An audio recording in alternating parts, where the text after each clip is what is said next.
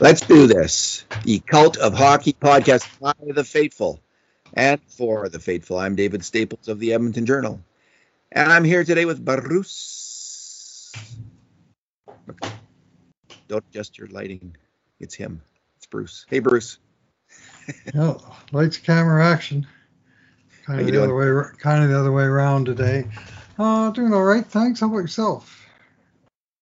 Good, good, good, good, Bruce. Good. I, I, I, I've been timing myself going up and down the stairs for the last six months, and I had a, I hadn't done it for about three months, and I had a huge breakthrough. Like I shaved ten seconds off my time, and it was, I think, because of stretching, the, the miracle of stretching. So there you go. I wish I'd done it when I was uh, before I turned 59, but better late than never. uh, all right. Early, man. You're still young, yeah. in your 50s. You're right. That's that's exactly right. That is exactly right. Uh, I heard this story. Someone asked a 90 year old guy, you know, if he would like to go back and be in his 20s, and, and his answer was, "No, I'd rather go back and be 60 again." He said, "I was 60. All my friends were still alive. I still had my health and I had a, a, the stress of life was largely gone, and I could just enjoy my life. And he really did when he was in his 60s. So could be it's probably you're you're halfway through your best decade, and here I go. So there you have it. Yeah, I wish I could say the stress of life was largely gone, but I ah, guess yeah, I can say I've lived a good life, even whatever happens to the tail end of it. So there's that. Yeah, maybe the stress of life never really goes. Probably not. We they of course we just had COVID this decade, which amped up everyone's stress a lot. So changed a lot. It was a strange time, and we're through it. It seems like we're through it, Bruce. I mean, the hockey's back to normal, generally speaking. I think. Yeah, you haven't had COVID yet, though. Wait, I have not. We'll see what happens if there's any uh, if there's any um, outbreaks this year that cause teams to take a week or two off, like happened to various teams around the league last year over and over again. I mean, we won't know until we actually make it through the winter. So, yeah, COVID, we'll see what happens. is a very uh, persistent adversary. Let's put it that way. It's apparently not going away uh, in our lifetime. So, all right. Uh, Bruce, we're going to talk about uh, the Oilers' rookie Young Guns tournaments going on in Penticton and the Oilers played last night. They're playing tonight, and they're going to play Monday night. I saw the game last night. The Oilers have, um, in their really unhelpful way, not put the game up for people who didn't watch it live, so you couldn't watch it because you didn't watch it live. I just did, just you know, it's. I really appreciate them showing the games online. I think that's really a, a great service for fans. I mean, that's what the, the business they're in is serving their fans, but they really should get on top of this and broadcast, uh, have the game up so people who missed it can watch it. Um, we'll talk about uh, that game and the performance of players in that game. We'll talk about. Um, uh, Bruce just sent me a message, which I'm now reading, and, and, now it's gone, and I didn't get a chance to read it. Uh, we'll talk about we'll talk about uh, the wrap up of our prospect series. Skin. It was such a huge and alarming message right across my screen. I thought it was like, what is this? Is this like the government intervening here and t- telling me a, a message? We should mention we won't have game podcasts until the regular season. I agree, Bruce. We will not have them. I'm going to be away for a couple weeks, and uh, so I can't do the podcast after each game, exhibition game. So we'll start for the regular season with that. And um, in my absence, I think uh, Bruce is going to try to do a podcast or two, uh, maybe with Kurt. Kurt. So we'll see. We'll, we'll see how that goes. That'll be uh, that'll be great. It won't be post game until we get into the season. Our plan is we're going to do all 82 regular season games and all 28 playoff games, right? so that's plenty. That's 110 uh, potential podcasts. Bruce, I, I, I'm I like your optimism but I I think we're only going to have to do 16, 16 playoff 16 games. Well, last year we did that? 16. It wasn't quite enough. Let's put it that way. but six, 16, 16 successful podcasts is all. I think actually it'll be a little more than 16 because the Colorado series is not going to be easy. But other than that, we could plow, we could plow through these playoffs. Okay, so we're going to talk about the rookie game. We're going to talk about Stuart Skinner, the wrap up of our, of our prospect series.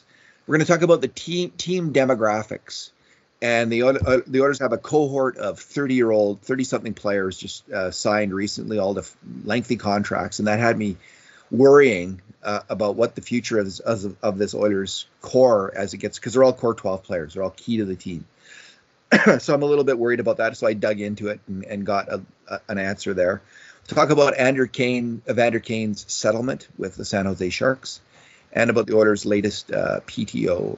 Uh, I was gonna say Jacques Demers, but it's not Jacques Demers. What is its first name? Um, Jason. Jason Demers. Jason Demers. Bruce, um, so you missed, you couldn't watch the game last night, eh? I, yeah, all I saw later was the highlights. I had a social engagement, and I thought, well, when I've got 110 more games to do when they start playing for real points, uh, then I'll be breaking social engagements and doing those games. But I thought last night, I really did think the game would be on tape delay, and it wasn't. But I saw the highlights, and it's the first rookie game tonight. I'm working the second rookie game. I anticipate being fully up to speed by midnight tonight. Good stuff. Oh. Good stuff. So, so all I did see was the highlights. Saw some nice highlights. Man, that pass from Carter Savoy. Oh, He uh, he was on a line with Schaefer and Filip Engaras, and uh, it was it was an okay line. Didn't get a ton done, but man, a couple times Carter Savoy flashed that skill. Now the Jets had a couple really highly rated players in the game, uh, Cole Perfetti Mhm, and Ch- Chaz Lucius. mhm. Chaz Lucius Chaz, and um, he uh, it was it was interesting. The Oilers' skill, at least to me, stood out every much. Perfetti's a, a very skilled player, a very good player.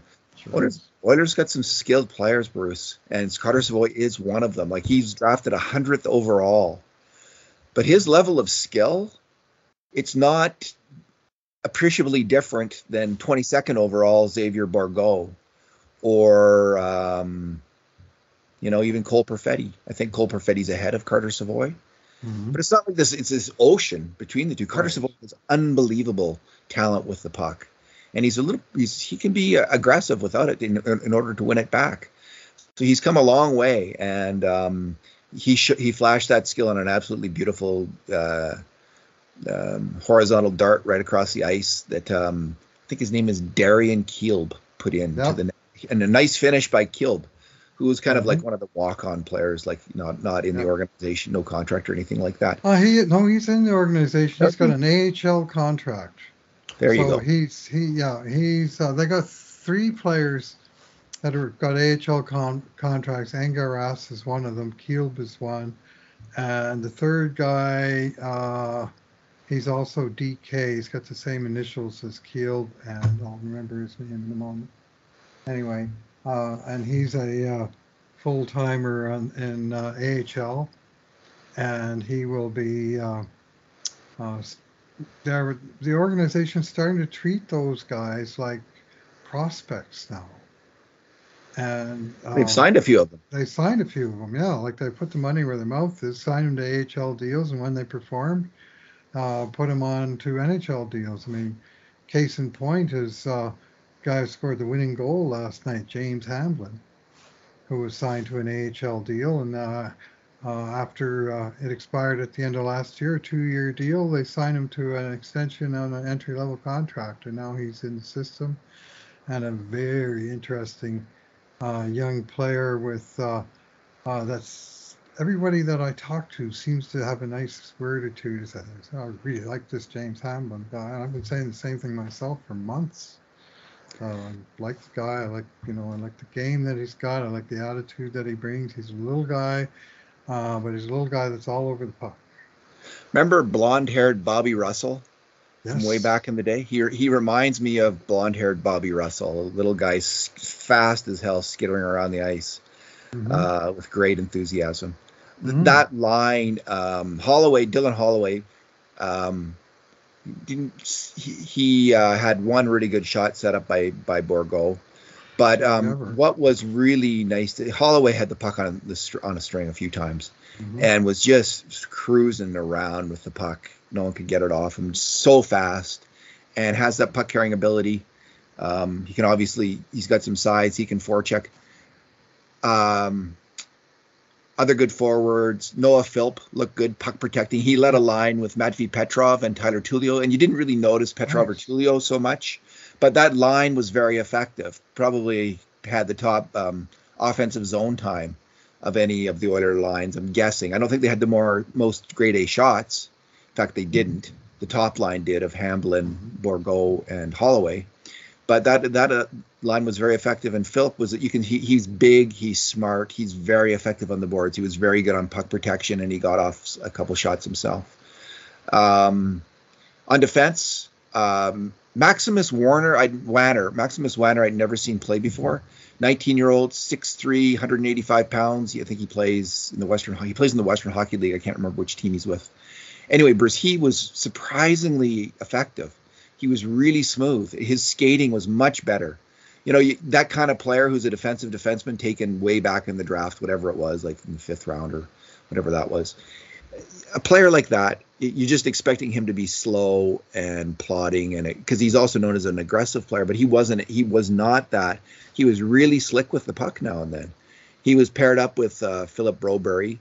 Broberg, you know, he he uh, didn't do any. He didn't make any spectacular scoring plays or attacking plays, but he was all over the place, making plays, hitting people, mm-hmm. shutting down the uh, Winnipeg attack. Looked very good in that game as well.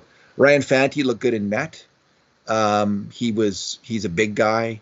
He um, made most of the saves, and he handled the puck exceedingly well. I thought I, I really liked his uh, puck distribution, which is a big thing, as we've seen from Mike Smith. That's a, a crucial aspect of the game.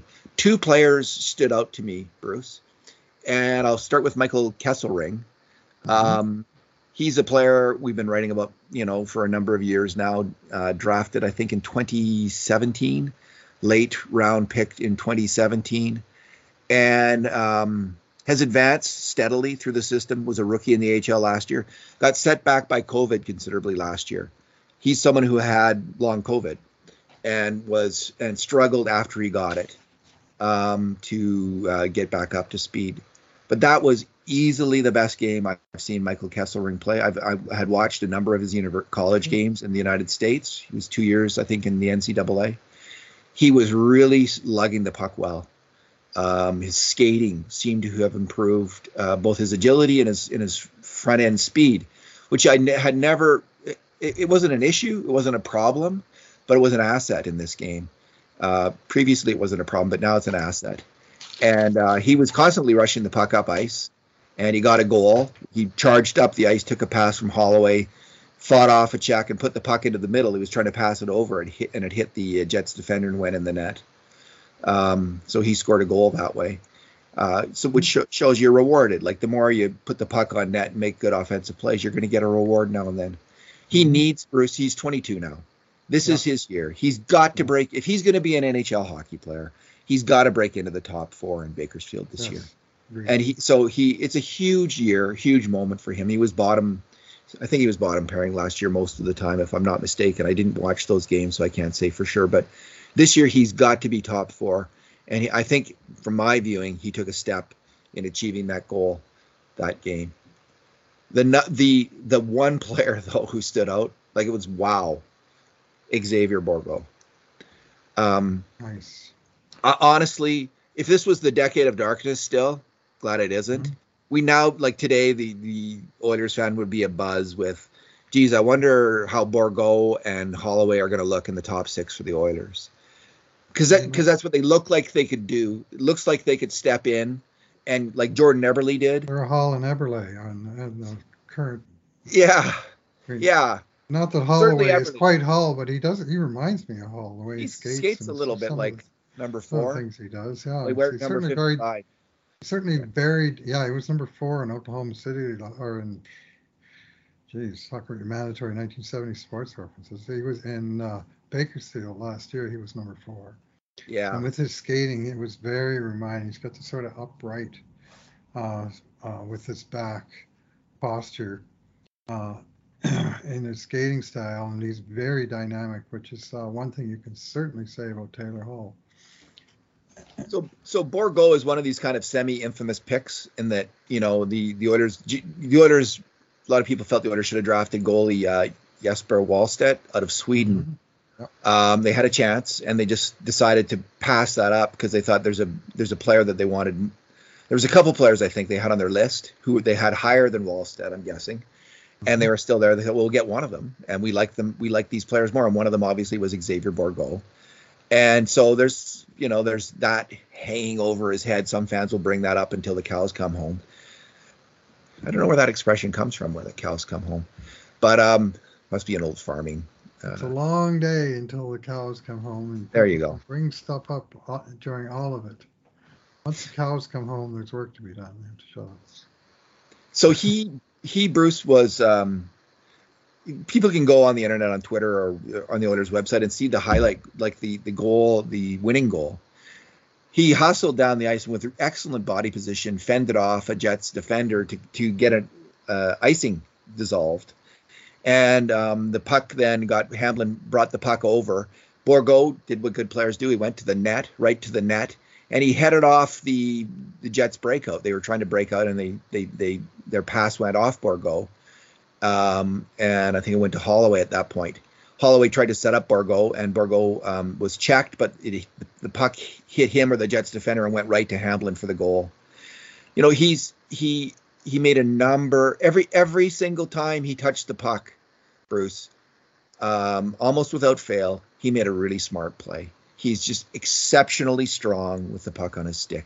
Like, and he really did remind me. I didn't write this in the post because, you know, comparisons are always kind of over the top, but he did really remind me of Jordan Eberle in mm-hmm. terms of the offensive game that he brought, like that cleverness with the puck, stick handling with the puck, smart plays with the puck.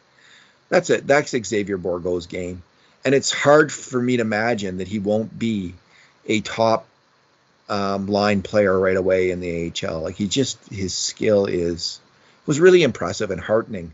I, I had seen him play in, in now and then, but you never know he's going to do. This is a this is the highest level of competition I, I would say that he's ever faced.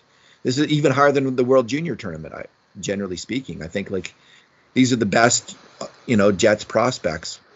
Mm-hmm. Missing a few of them, I guess, because they're still in U.S. college hockey, but very high level of competition. People fighting hard for NHL jobs now, and he just he really stood out as an exceptional hockey player.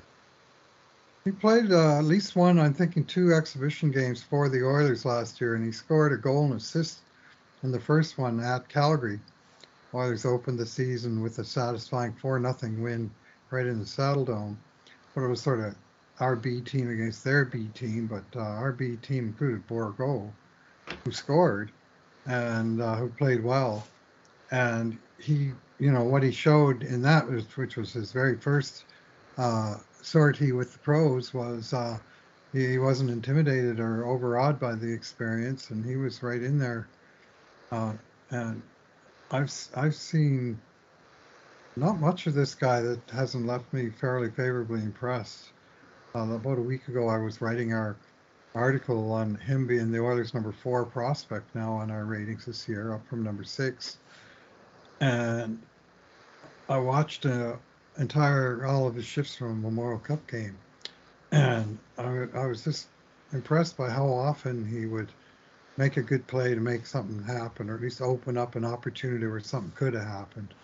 And um, uh, he's just very smart with the puck, very smart distributing the puck, very good at getting open and releasing his own shot, and a high percentage shooter. And in that way, he is a little bit like Jordan Eberle, as you say. He was basically a 20% shooter his last three years of uh, junior hockey. It's um, it's a game, Bruce. Uh, I'm going to be even more optimistic here, but it, I do think it's a game that translate well translates well to the NHL, to to the top six in the NHL. He doesn't. Yeah, uh, he doesn't. Especially on the Oilers, he doesn't. You know, if you were going to ask him to be the driver of your top line, I think no, no, he's that's not his game. But if you're asking him to play as a complementary winger with players who are drivers like Draisaitl and and McDavid, he can. He it's it feels like he can do that like soon, now. now, but soon I'll say. Right. You know, give he, half a season in and uh, now I'm going to say Oklahoma City, half a season in Bake in Bakersfield, and um, see just to make sure of this impression, so you know, and so he can get acclimated to pro hockey. But he just seems like he's got that ability to slide in there along some really skilled players and fit in seamlessly, be one of those guys. And uh, you know, and, and, on the wing, people might say, well, you guys are, or Staples, you're getting overly optimistic here, and players need to over ripen. But you know, I, I I just think like on the wing, the defensive responsibilities are quite a bit less. And if you're a smart, conscientious hockey player, you, you don't need to be a, a, year in the AHL or two years in the AHL. Again and again and again, we see these really good young wingers spend half a season in the AHL, maybe a full season, but half a season or no season at all, and then go to the NHL and and do well there. So if the guy doesn't get injured, um, uh, just I, I give him one thumb up for sure. Yeah, yeah, he's got the NHL potential dripping off of him. you know, and he's um, uh, he showed it again on that play on the on the winning goal, but uh, that that just looked like an ex- extension of the same guy I was watching from the Moro Cup. That was you know just ever dangerous, and seemed to be all over the puck and made a lot of good decisions with it. So.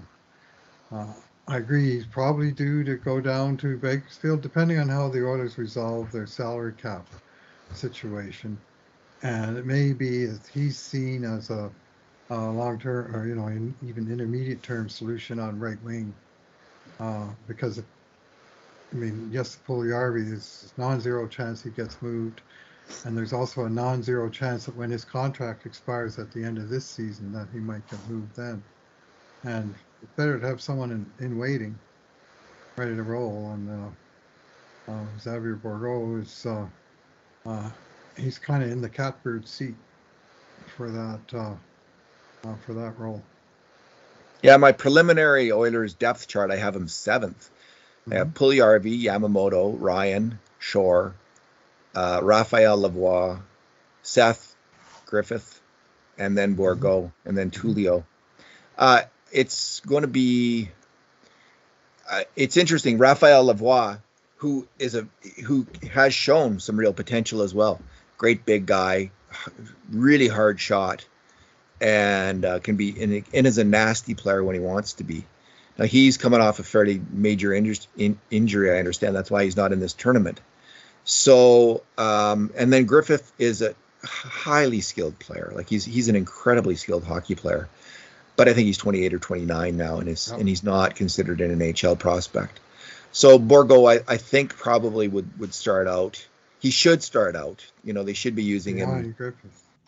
Well, he might. I would have him on the power play ahead of Griffith. I think yeah. you want him. Wow. You you want him there in and and you know it's interesting. Like players, I think actually Holloway's in some ways Holloway's game where he dominates the puck so much, carries the puck. It's harder to translate to the NHL than Bourgault's, where you're just get it's more of a give and go aspect to the game. It's just harder to to do that, carry the puck and make plays. That's not. I'm not saying Holloway doesn't do the give and go. He, he does, but not as well as Xavier Bourgault. It's just it's just that much easier to translate to that that style of highest level hockey. I think if you're uh, that give and go kind of hockey player. Uh, Bruce, one player not in the game was um, we had at, at the top of our cult of hockey rankings, we had Philip Broberg, then we had Dylan Holloway. And in the third slot, we had Stuart Skinner. You wrote about him, Bruce. What yeah. uh, what was your major finding? I mean, everyone sees seen Stuart Stuart Skinner play by now, but what what are you thinking mm-hmm. about him right now? Well, I think he's uh, his arrows are pointing up. I mean, we had him at uh, uh, down 16 for two years in a row, the first two years that he was pro, and he was sort of uh, finding his way first in the ECHL, then in the AHL, and you know right around 900 in both leagues, both years, kind of thing. And then in his third year, he stepped it up in the AHL, and he got got his first NHL game, and we bumped him up to number eight. And then last year, he had a strong season in the AHL and a uh, real nifty half season in the NHL, filling in for Mike Smith. And he got 13 games last year, and he had, you know, he had some pretty nice numbers. They, they kind of picked and chose the games that he played. Uh, Dave Tippett was the coach for all but one of the games that Skinner played in, and he was clearly trying to trying to slot him in against uh, against second and third tier teams and not the powerhouses. So Koskinen was carrying the the mail in the in the biggest games. Uh, but Skinner, in the opportunities that he got, he played great. He had a 913 save percentage, and he, uh, um, you know, he had the best goals against average on the on the team. Uh, and I think Smith eked him out for save percentage right at the end when Smith went on that major heater that lasted all of April. Uh, but Skinner certainly looked like he's ready, and his contract situation is such that he's now played his four years of pro that a goalie is allowed to play with uh, waiver exemption, but he is no longer waiver exempt. So, uh, and he certainly attracted enough uh, positive looks from around the league last year that there's no chance that the Oilers could ever slip him through. So he will be on the team to start the season. Uh, I think almost a slam dunk that uh, Stuart Skinner is the number two goalie to uh, start the season. And uh, uh, I think he's ready to play. Probably 25 games this year, maybe 30. We'll see how things go. And if, you know, heaven forbid, there's an injury and he has to play a bunch of games in a row, then uh, uh, that'll be a severe test and we'll know more. But uh, for now, I think he's a pretty decent bet to be the number two. You compared him to the last goalie, NHL goalie the Oilers have developed, Devan Dubnyk. Mm-hmm. What did you find there, Bruce? Oh, lots in common, really. Uh, uh, Dubnyk was a, he was a first round draft choice. So he had a higher pedigree, and it's not just that he's better because he's a higher draft pick, but I also think there's a different um, uh, dynamic in terms of what the team expects out of a guy, the opportunities they're going to give a guy. The Oilers have always pushed their first round draft choices harder and faster than, than guys from later in the draft, whereas Skinner was a third round pick. But honestly, the first uh, early parts of their career, like they both played the same number of years in the WHL, they both played basically a full year in the ECHL, they worked their way up to the AHL. Uh, and so the, the the years at the same ages were very similar. Like I showed you a list of the two sets of numbers and said which one is which, it'd be almost impossible to tell because some years one was a little, little bit better, the other the other years the other guy'd be a little better. So he's right there with Dubnyk as a developing player, and Dubnyk as a 23 uh, year old that Skinner was last year. That was the year that he finally got his chance. Khabibulin got hurt in a similar manner as Mike Smith getting hurt last year, and Jeff Deslauriers got the got the uh, he started as the backup and then they wound up calling up Dubnyk, and Dubnyk and uh, Deslauriers, two two rookies, carried the mail the rest of the way that year, and they had a tough year. And the Oilers were a last place team, and you know with two rookie goaltenders. So, and at a certain point, I think the management decided we might as well get the first overall pick. There's nothing we can do to really be competitive, so let's give these young guys a chance. And Dubnyk was just so-so in that first year, and then by his second year, he's, you know, 916, 914, 920 the next three years after that. Well, that's just the stage of his career that Skinner is entering now. So if he can raise his game, that next step that Devan Dubnyk did do for three years, then uh, uh, then we got something. Uh, hard to know yet, but he's you know he's sitting in the, pretty much the same spot that Dubnyk was in was it uh, 2010-11 when he was uh, you know working his way in and he you know he was still the backup behind Khabibulin who was healthy again and Deslauriers was gone and Skinner sort of won that competition or sorry uh, Dubnyk won that competition and uh, he was in there and that's often for these young guys you know they have to make it as the backup before they get get a real shot at a, at, starter's position.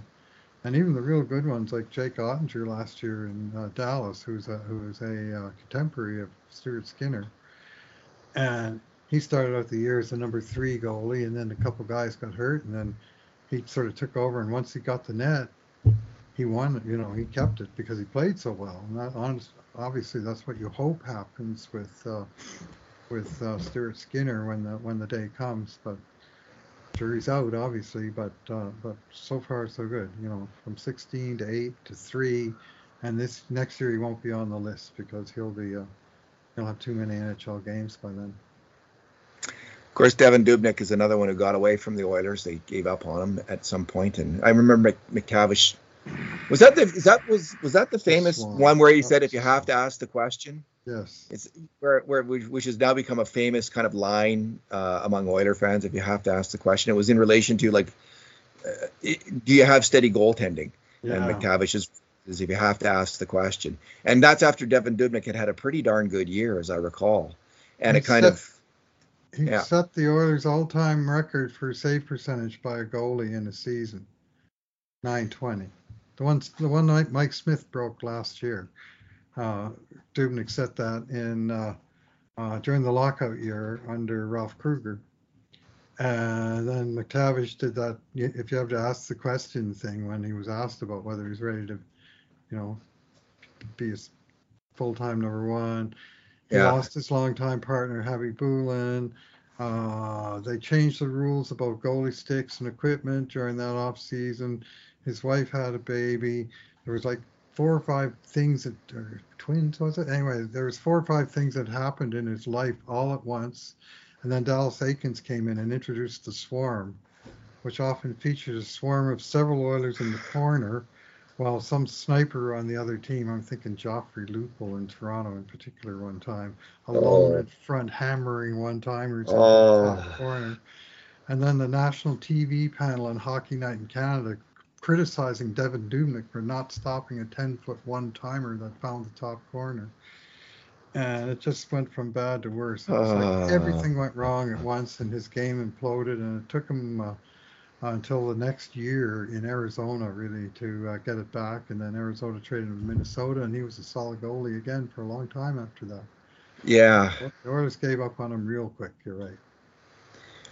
I did it with the with the top prospect on our list, Philip Broberg. I did a similar similar thing, comparing him to uh, Oscar Klefbom, mm-hmm. and it, it, it was um, they were close every season. Although I have to say, if you you know you look closely enough, it looks like Philip Broberg almost every season after the draft year was was slightly ahead of mm-hmm. Oscar Klefbom, in large part because Klefbom kept getting hurt, and you know, and it it just really hit me, Bruce, in writing that article, like Oscar Klefbom's career ended at age 26. Man, that is a that is a what a tough thing. I mean, he was such a great. He was def, he was rounding into such a solid, reliable, excellent NHL defender, mm-hmm. and it just shows how injury can impact a player. It impacted him all throughout his career. Um, various injuries, mainly to his shoulder. shoulder. And and they're very similar players. You know, big, mm-hmm. strapping, mm-hmm. like Greek god kind of uh, physiques. Swedish uh-huh. defenseman can skate, move the puck, not particularly physical, um, but uh, solid enough defensively. So Philip Broberg's every step of the way he's just a, he's a little just a smidgen ahead right now of Klefbom. This is a big year for Philip Broberg. I mean, he's yes. got to make this team. Klefbom was played uh, a handful of games in this draft after four season in the AHL, but mostly he was mostly in the NHL, playing in the bottom pairing and doing very well. So that's what we can expect and should expect from Philip Broberg this year. And two years after that, you know, draft after six year, Klefbom is developing into a number one D man on his team. Mm-hmm. So the tra- the trajectory can be fast for these players who are drafted in the first round, have a lot of talent, have a lot of physical skill, uh, complete backing of the organization. So um, everything so far, he Philip Broberg came to camp saying he put on 12 pounds of muscle and he's a bigger guy. He played a little more physical, possibly than I had noticed uh-huh. before in last night's game. He seemed to be taking the body a bit more, but uh, and he's aware of that. What he says, he just wants to be tougher in those in front of the net, sealing off players, and in the corner, being able to seal off players and keep them from, uh, you know, manhandling you because that that'll happen now and then. He didn't seem to have lost any of his incredible. Where where he separates a bit from Klefbom is he is a better skater. He's he's more agile and he's faster going forward and he's faster going backwards. He's just a slight he's a better skate in every aspect of skating. He's slightly better than Klefbom, and maybe going forward with the puck, he's a lot better. So, um, yeah, an exciting prospect. I'm really looking forward to seeing what happens with him in the NHL this year. Yeah, well, with 12 more pounds, he's probably turned that six pack that he had for abs. It's probably a two four now. Yeah. He's got. I mean, he does remind a Klefbom in a lot of Yeah, ways. yeah. In terms of Both just, just the, the, the, the, as you say, the Adonis style. Yeah. uh, body by Adonis and and uh, possibly handsome, and you know the whole nine yards. He did play more power play than Klefbom did in his second year, and that's a big chunk Yeah. of the points difference. Uh, but a, also a big part of the difference between their very similar development curves is that in his second year after draft, uh, Klefbom played 11 games in the SHL and then wrecked his shoulder and was out for the rest of that season. Whereas Broberg had a couple of minor injuries in that season, but mostly he played that season. And with Klefbom, I mean, who knows which shoulder injury was the one that started the chronic problem, but it could even have been that one that finished his uh, his 19 20 year old uh, season in Sweden. So uh, Yeah. Bro- Broberg had at least, I mean, with Klefbom, those warning signs were there the pretty much the entire time, unfortunately. Unfortunately, that is true. So, Bruce, you had a look at the overall um, um, trend direction of the Oilers' Mhm. drafting and development under Ken Holland. Mm. What what did you find there? Well, what's really changed? I mean, we've been doing this now for 12 years, right? With our Yep. um, with our off-season prospect series, and we started in 2011, which was the year Taylor Hall had been drafted first overall the previous year, and he'd already graduated. He wasn't even considered a prospect; he was an NHLer. That year, Ryan Nugent Hopkins was the, the prospect, and he was right in the NHL. The next year, Nail Yakupov was the prospect, and he was right in the NHL. Uh, they did a little bit different with the defenseman uh, with uh, Nurse drafted in 13 and Klefbom as a, as a second first round pick in 11. They both got time down, this- but all the forwards, Leon Draisaitl, Connor McDavid, Jesse Puljujärvi, they just got pushed right through and into the NHL immediately. And some of them were obviously ready. I mean, Connor McDavid, I mean, can't see him playing in the AHL at any time, right? But uh, some of them not quite so ready. Uh, Draisaitl needed to go, you know, go back to junior. Uh, with Puljujärvi, well, I think it's clear that from the outset they they uh, Rushed uh, him. Yeah, they, they they put him out of his weight class, and uh, in some ways he's still paying the price for that. And finally, with Chiarelli, they started getting a little more right with uh, Kailer Yamamoto, but even then, two years in a row, they started him in the NHL, and then they moved him down. So Mhm. he stayed on our prospect list, but it wasn't because they were slow playing him. It was because he wasn't ready, and they at least figured it out and got him out of there before he played a lot of games. Well, suddenly, uh, and from 2011 to 18, we had eight different players as the number one prospect, and six or seven of those guys were only on the list for one year and gone. Yeah. And then and then Holland came in, and the first thing he did was slow play um, the last prospect chosen by Chiarelli, which was Evan Bouchard. hmm And Bouchard, who also started right away, seven NHL games, uh, right out of camp as his first draft plus one season before he got sent down. The second year, he never played a minute in the NHL. He was down in uh, uh, in Bakersfield uh, under um, uh, well under uh, Keith Gretzky, I guess, but uh, Holland. You know, he feel he dealt with the defense in other ways, and we weren't relying on some 19 or 20 year old kid that had to be in the lineup for for things to work. And he wound up being not only the first guy to be number one on our list twice, but then a third time and then a fourth time uh, when he was just under the threshold of 25 games played, mind you. Uh, but he was still our number one prospect. And then last year, he graduated cum laude with a 43 point season, I think it was, as a full time NHLer. And, you know, he was ready and he was given that shot. well, since uh, um, Holland arrived, he's drafted Philip Broberg in the first round. He drafted Dylan Holloway in the first round. He drafted Xavier Bourgault in the first round. He drafted Reed Schaefer in the first round. All four of those guys are still prospects. None of them has played 25 NHL games yet.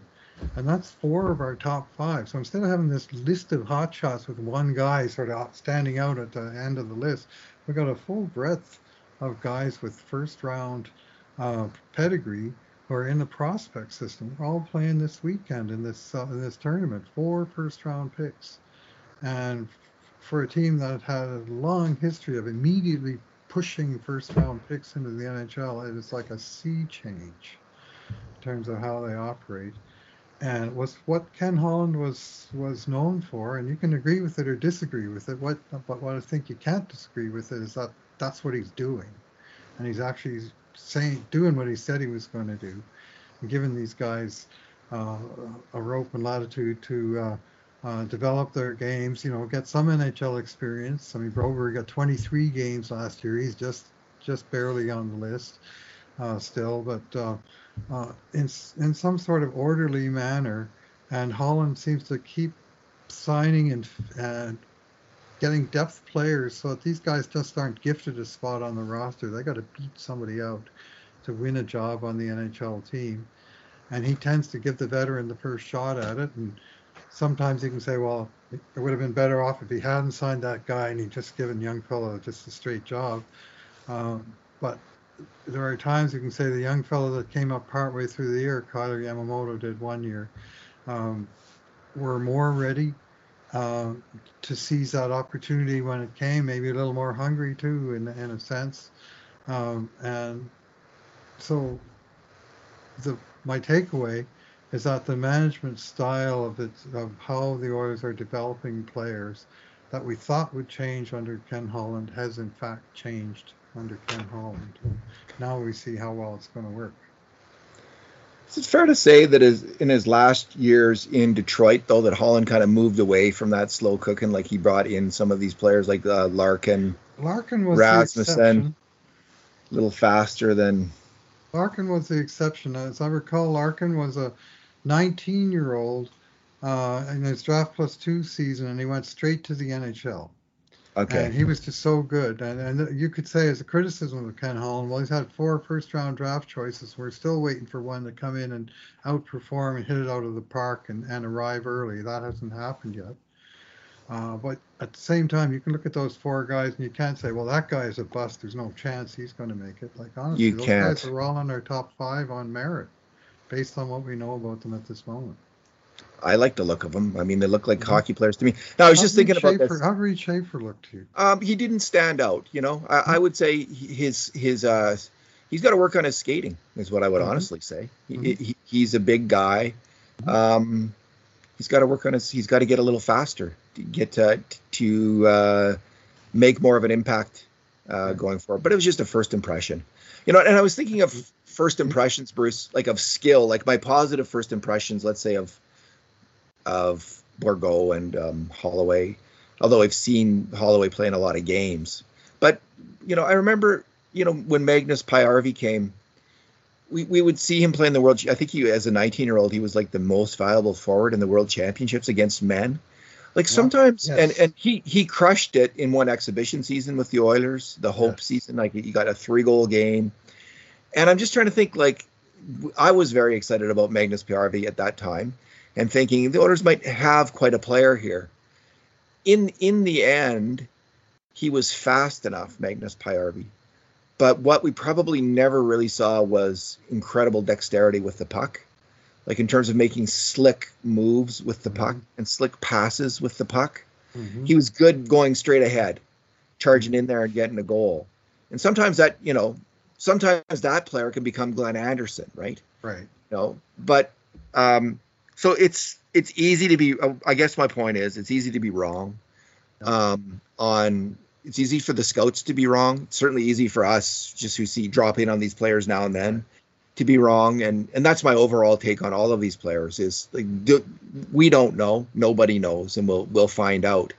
Um, there's indicators all the way along, and there's positive indicators on all three. Uh, like I would say, like I, I'm going to leave Schaefer out of it for a second, but the three other guys, like I'm I'm thrilled with those picks still. I think they're good picks, but we'll see.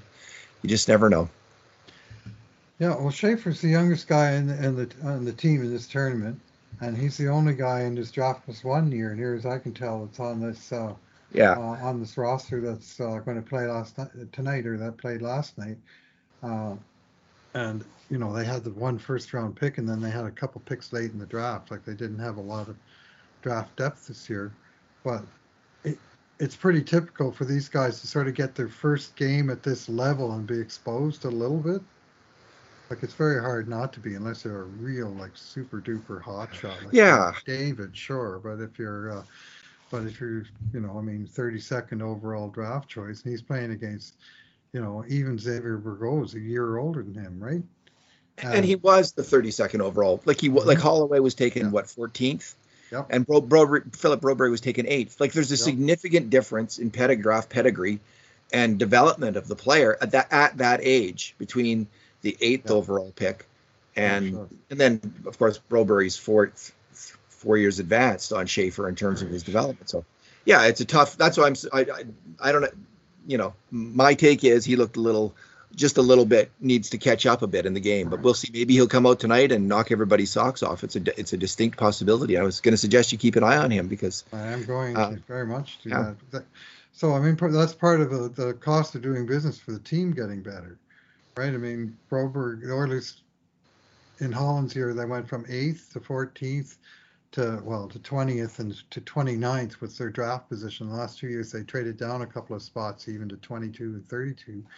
So each year, uh, they're picking deeper out of the out of the pool, and not only so so each guy has a little lesser draft pedigree and he's younger, so he should be behind. And sure enough, if you look at our list, Grover's list, listed first, then Holloway, then Skinner sneaks in there, then Bourgault, then Schaefer. So in chronological order that they were drafted, they they spread out. And it's logical that it should be that way. And and I, I find nothing alarming if Reed Schaefer is not quite ready yet as 18 years old.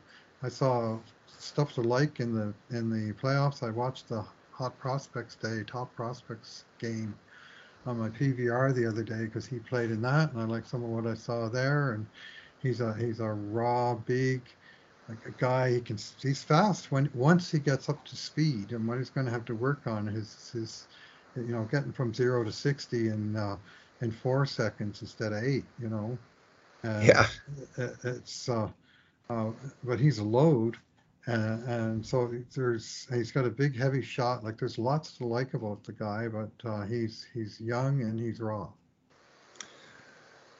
Bruce, uh, the Evander Kane situation, which was talked Mm. about so much, you know, this arbitration hearing, and there was like Mhm. even some some wild claims that he might go back to the San Jose Sharks. Claims which which actually stopped making any they had no air of reality at all after Kane signed with the Oilers, and Kane wouldn't come out and admit it because it's like it's a negotiation. He was involved in a negotiation, but there was no like there was like even then people were talking about it. There was no chance at that point he was going back to San Jose. He had signed in Edmonton. He's an Edmonton Oiler. There's no, you know, San Jose had to argue that they didn't want him and they were right to get rid of him. So they're not going to get him. They they're the arbitrator isn't going to give them him to San Jose on on their account and on Kane's account. He signed with the Oilers. He's got a contract. He knows where he wants to be. He wants to be in Edmonton. So again, he's not going back. He was never going back to San Jose anyway. They reached this. What we don't have is a ruling, and I think this is an important understanding for people here. What we have is an agreement between people who were bitterly divided, had a, had a feud, a business feud, and they have come to an agreement. That's what this is, and the agreement is essentially that San Jose got rid of the last four years of Kane's contract, and he played one of those years last season in Edmonton. So Gee. what the what the arbit what the settlement is is he was going to get seven million dollars a year in San Jose, and he's only going to get five point one million dollars a year in Edmonton. And I, the settlement is was it seven million that he was going to get in in San Jose? It was a cap hit of seven million, but I think they wound up using the actual salary figures, which may have been a little bit less. yeah, okay. They basically made good on the differences. They're gonna make good on the difference, which is- years.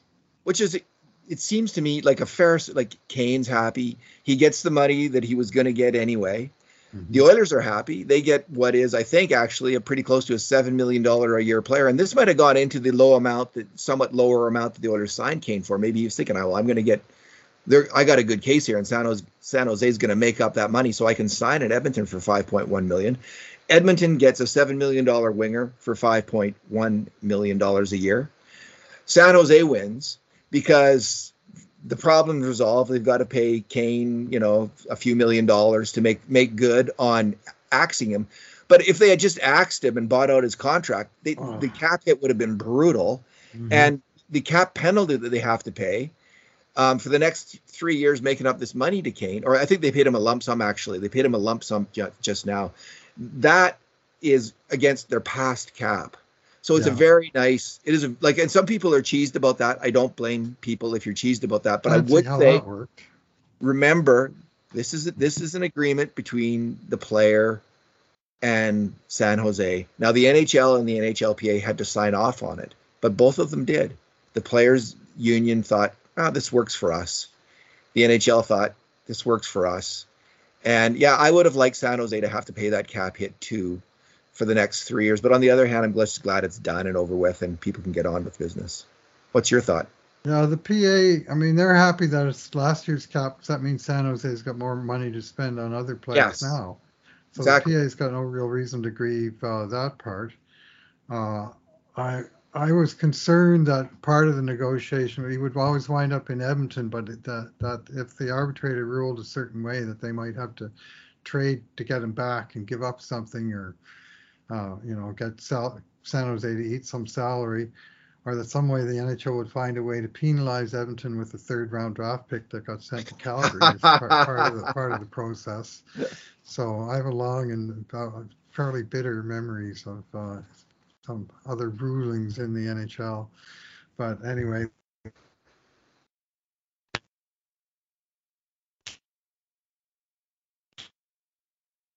You're just uh, you're you check your sound burst. Um, did you?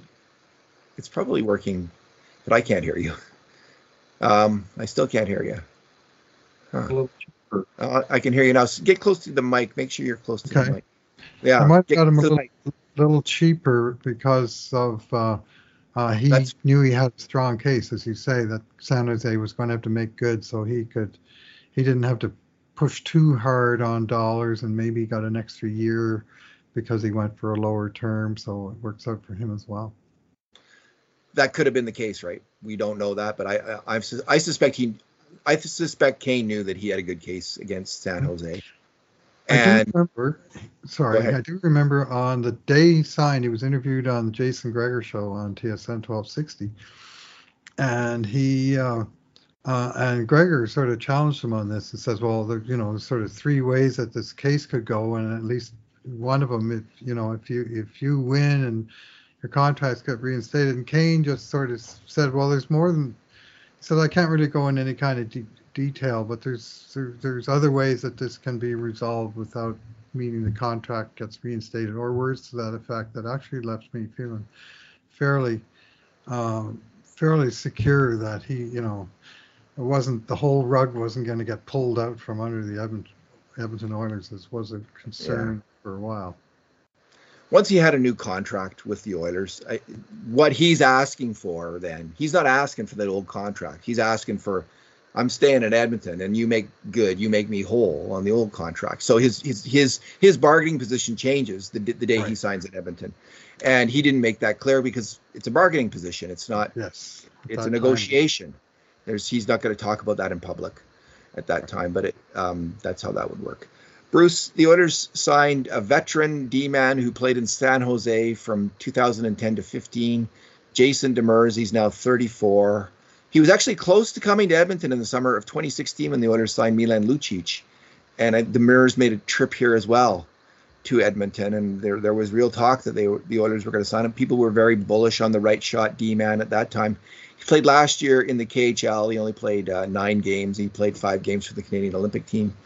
Um, hearing Jay Woodcroft talk about this on Oilers now, it, it became clear that you know the Oilers have a, I think they have um, five games in eight days coming up in the exhibition schedule, and they want to plug someone else. They, they want to plug some players in. They don't want to play their veterans. They don't, and Demers will get a chance then. He and he's mainly being brought in, I think, as a favor uh, to him, but also to help the Oilers through that stretch of games. And you know, injuries come hard and fast and ugly in the NHL. If worst comes to worst, um, if players start dropping, they'll they could sign him, and uh, he could be an Edmonton Oiler this year. I don't expect that's going to happen. He seems, when you look at his his numbers, there's been a significant drop off in his play. His last year in the NHL was with Arizona in 20, 2021. He played 41 games and had four assists. So that speaks of kind of a bottom pairing defenseman at the end of his uh, playing days. Um, what's your take yeah, on it? The, well, the favor, and you what? What's the connection? Well, Demers came up with the San Jose Sharks in 2009-10, and he played with the Sharks right through uh, played four full years in, uh, after that, and then he started 2014-15 and got traded to uh, Dallas Stars. Well, think back. Well, who was on the coaching staff of the San Jose Sharks from 2008 to 15? Yeah. Uh, well, it was uh, Todd McLellan and Jay Woodcroft. So there's a personal connection there with yeah. the player. Uh, I think, as in terms of a comparison player uh, with recent connection to the Oilers, uh, um, you can think of him maybe as a modern edition of Jason Garrison, who's a player who came in a few years ago on a PTO and he actually signed it, made the team, and he played I think 17 games or something that year before he uh, got sent on his way because they were dealing with some sort of roster issues, and uh, they gave him some games to show what he could do, and eventually he showed it, and he was gone. Uh, I just can't see Demers. I think he's past it now. I mean, he's 34 years old. Yeah, 34. And his last NHL goal came sometime in the 2018-19 season with Arizona, Arizona when he got two. Yeah, goals. yeah. And then he's had two half seasons since with no goal. Not that goals are his game, but you know, you play you play enough minutes to eventually you're going to get one go in somehow on, you know, like Kesselring got last night. But he was very much a bit player there in Arizona, and Arizona, of course, has always been one of the worst teams in the league for as long as anyone can remember and you know it's kind of a, a, a, a, collecting ground for old veterans that can't find jobs elsewhere. They seem to collect there in in uh, in uh, Arizona. So and then last year, like five games in the KHL, I just see nothing here that says this is an NHL guy that's going to help, other than maybe he's a you know third call up kind of guy, and even then, like is there room for him on the AHL roster? I don't really think there wow. is. So I think this may be a, a PTO showcase him, and maybe some other team will say, you know, we could use that depth guy ourselves. That uh, we'll sign him if he comes out. And, you know, maybe it helps him find a job, or maybe it just confirms to him, nope, the NHL is too good for me now. I'm going to go back to Europe and keep playing over there. You know, make some sort of life decision based on taking that one last shot at it, like so many veteran pros, and he was a good pro. Like to do. Yeah, I mean they have Kesselring, Kemp, and Desharnais on the right side in, um, and they might have another AHL veteran too. Uh, for all I know, they they often do. Bruce, uh, let's end up with a little look at um, the demographics of the team. And um, I was worried that the Oilers have this kind of cohort of players, um, veteran players, 29, 30, 31 years old. And that includes, and they're very important players on the team. So that includes uh, um, Evander Kane, who's now 30 this year, um, 31, Jack Campbell 30, Zach Hyman 30, and Ryan Nugent Hopkins 29. Uh, Tyson Barrie's also 31 but Tyson Barrie's only got one more year left on his deal. So and Derek Ryan's after 35 this year. After this year. So, but Kane Cam, Kane signed for four years, Campbell for five, uh, Hyman for six more, I think, and Nuge for six more. So there's there's seven more. There's a lot of hockey to be played by these guys in the Oilers, and you know, they, how's this aging in place experiment going to go? And I was just worried that, like, is how short is the window for the Oilers to win the cup? How many of these players, especially in your core 12, can you have in their 30s and still win the Stanley Cup? And I got concerned about that. So I had a look at older teams that won the cup. And it, it turned out there's lots of teams that had, um, that won the Stanley Cup and they had between uh, uh, five to ten players, key players on their team who were at least 30 years old. The Detroit Red Wings in uh, 20 in 2002 had 10 players, key players on that team. Now most of those guys were Hall of Famers. I need to point out. And in this cohort on the Oilers, these are very, very good players, but they're not Hall of Fame players, I don't believe. So most of the Detroit players were, were like, you know, um, Sergei uh, Fedorov, Lidstrom, Shanahan, Robitaille, Yzerman, Hasek, oh. Hull, Chelios, Larionov. Like it's like wow. Yeah. Just what? No, so Hall of Fame players tend to last. You know, they start at a higher place, so as they drop in their 30s, they're still pretty good even as they drop. Mm-hmm. So, but but that's the most that I saw.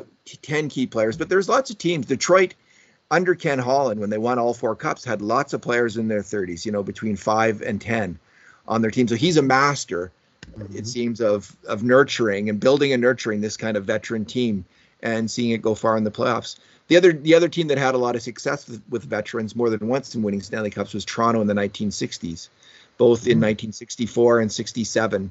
Uh, they had six players who were key players on their teams who were in their 30s. Um, the Hurricanes, who beat the Oilers in 2006, had nine players, nine key players, Bruce, on that Hurricanes team, were were in their 30s. I didn't realize that at a t- at, at, that at the time. Ray Whitney, eh? Yeah, some ex Oilers on that squad. Mm-hmm. So the Oilers are good. As you look forward, the Oilers are going to have um, five or six players in their 30s uh, as key players on the team.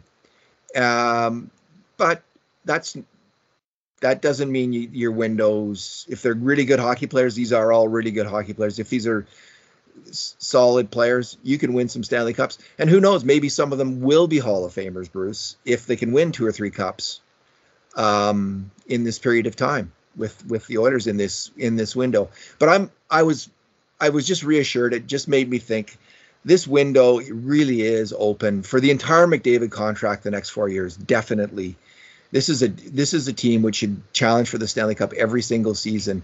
And this core group of players um, maybe one or two of them are going to drop off, or maybe they're all going to drop off a little bit. Uh, but I think they're going to be okay. I think that uh, this is going to work out fine, and that the rest of the group itself is pretty young. So uh, there's lots of young players coming up as well. So, what's your thought on the matter? Yeah, yeah well, they, they do have that that stream of uh, of youngsters that's getting broader, as we discussed earlier, of uh, potential uh, you know depth uh, replacement or eventually impact players. Uh, but as you point out, almost all of these guys uh, that were signed or essentially negotiated with as free agents, you know, in the five plus million dollar class, they're all 29, 30, 31. It's not like they're 36 or 38 or 42, you know, and so uh, now they're all going to age together, and in three or four years, the picture could easily be a lot more grim than it is right now. Uh, but now, even the guys who are sort of beyond their peak are still fairly high up their hill. And, yeah. You know, yeah. they got a long way to coast downhill before they get to the bottom of it. Let's put it that way. And I mean, I think of a guy like uh, Marian Hossa. I'm not saying any of these guys is that guy. He was a wonderful player but he was 30 years old when he signed with Chicago Blackhawks, a big long-term contract. Yeah. And he had uh, he had one season in Chicago with more than 61 points. Right? He had one season where he really, you know, pumped in yeah. uh, 77 points. and uh, they're retiring his number this season. I mean, he wound up being such a huge player for them and uh, you know uh, he's got um, um, you know I'm not saying any of the Oilers are, are that exact guy, obviously, but I'm just saying that it's possible for a guy to join a team at 29 or 30 and make a huge contribution for a number of years and help that team out. And among Zach Hyman, uh, Vander Kane, you know, all the guys you named, uh, there very well could be a guy or two like that that just becomes a you know an ongoing, steady, strong contributor for the Oilers. And the flip side is that last year, you looked at the Oilers core 12. Well, they had 40-year-old Mike Smith as their number one goalie. Yeah. 38-year-old Duncan Keith on their second pairing on defense, and now they've got 30-year-old Jack Campbell as their as their starting goalie. And you're more looking at guys like you know Tyson Barrie, 31, and and uh, Kulak, 28. Stu, yeah, Stu Kulak, 28, as opposed to Duncan Keith, 38, or even Kris Russell, 35. Uh, they've, I think, eight of the 10 oldest players on last year's roster are gone. And for the most part, the uh, the younger guys coming through have uh, uh are you know yeah. several years younger and have you know clearly have careers left in front of them as opposed to being at the very end of the line. As it turned out, both Smith and Keith were last year playing out their final active you season. you just got Kulak there, Bruce. You said Stu. Did oh I did I remember so do I. I made the same mistake last podcast. I called him. I said Stu Kulak. Uh, yeah, it's that's it. That's the old Oilers uh, fan kicking in Very there. old Oilers. Stu Kulak and not yeah. long. And and Barrie last year was in the core 12 heading into the season, mm-hmm. but now it's Bouchard. I mean, Barrie's not in the core 12 really. I don't think like he's kind of on the cusp right. because he runs the power play. You could argue that he is, but I'd I would say that he, more importantly at even strength I mean, it's hard to say. I mean, he's right. He and anyway, we'll get into it. But they, they have all these young players like like they've got um, they've got Yamamoto, Skinner, Bouchard, McLeod, Broberg, Holloway, Bourgault, um, Puljujarvi at this point. They've got a, some young talent on this team that can step up and step in. And um, the very heart of the team is still young this year. Nurse is 27 heading into the season right now. Draisaitl's 26 and McDavid's 25. So they are still the core. You know, the the the, the big three are still really uh, young career. They're young in the you know mid mid career young and the young part of that mid career players, young part of their prime. So yeah, I'm not that worried. I think this is a team that's actually kind of nicely balanced um, demographically. It's it doesn't have the, the major issue that I was that I feared was developing. And, you're right, losing Mike Smith and Duncan Keith, you know, lowers the age level of this team. I don't even know what the average age is. It depends when you measure it, and the different studies that have been done on this and the different hockey websites measure the age of the players at different times. So it's hard to kind of check and, and compare it but this isn't a, this isn't an old team. Certainly not this year. But even all all four years of this next McDavid, you know, the McDavid era in Edmonton, which the four years I think that we count on, and after that he's it could be a free agent. Um, it looks it's looking pretty good. Yeah, well, by the fourth year, when uh, when these guys that are 30 or 31 now are 33 or 34, the team is backsliding by then. Then McDavid might have second thoughts because some of them are locked up for quite a few years beyond that. But one thing's for sure, McDavid knows who who his teammates are going to be, who his major teammates are going to be for the for the uh, remaining years of his contract. He knows that already. Well, the good one piece of good news, if it's Kane who's who's fallen off, Kane's contract is just four years. So McDavid will be looking at a new line mate um, coming in and taking that, that money that Kane's getting paid. Um, you know, Ceci he's got he's got two years, three years left on his deal he'll be 30 at the end of it, and you know, um, so there are players who are going to come off the books. Kulak's going to come off the books. Um, they, they can there'll be money coming open for the Oilers to also recruit players and bring in new players. If and Tyson Barrie's 4.5 million dollars comes off the books in two years, so there's there's going to be some cap space coming open. Yeah, my concern is that there needs to be enough cap space to pay their own internal players, the ones that do make it. Good point. That they yeah. they don't have for instance, a Jesse Yarvi who explodes in uh, 22, 23, and now they can't afford him because they're already committed to all these other contracts. And of course, we talked about many of the guys that are on this train already. And, uh, you know, Evan Bouchard, his contract's coming up next year. And how much money is left for him because they already paid, for instance, Darnell Nurse on the defense corps. Yeah, uh, and Philip Broberg, who, whose yeah. contract comes up in, I think it's two more years, right? Yeah, like, yeah, he's one year. These guys both develop into top four D men. Bouchard mm-hmm. already is one, and Broberg develops into that. What happens? They'd have to find the money. Bourgault if he becomes a top line winger or a second line winger.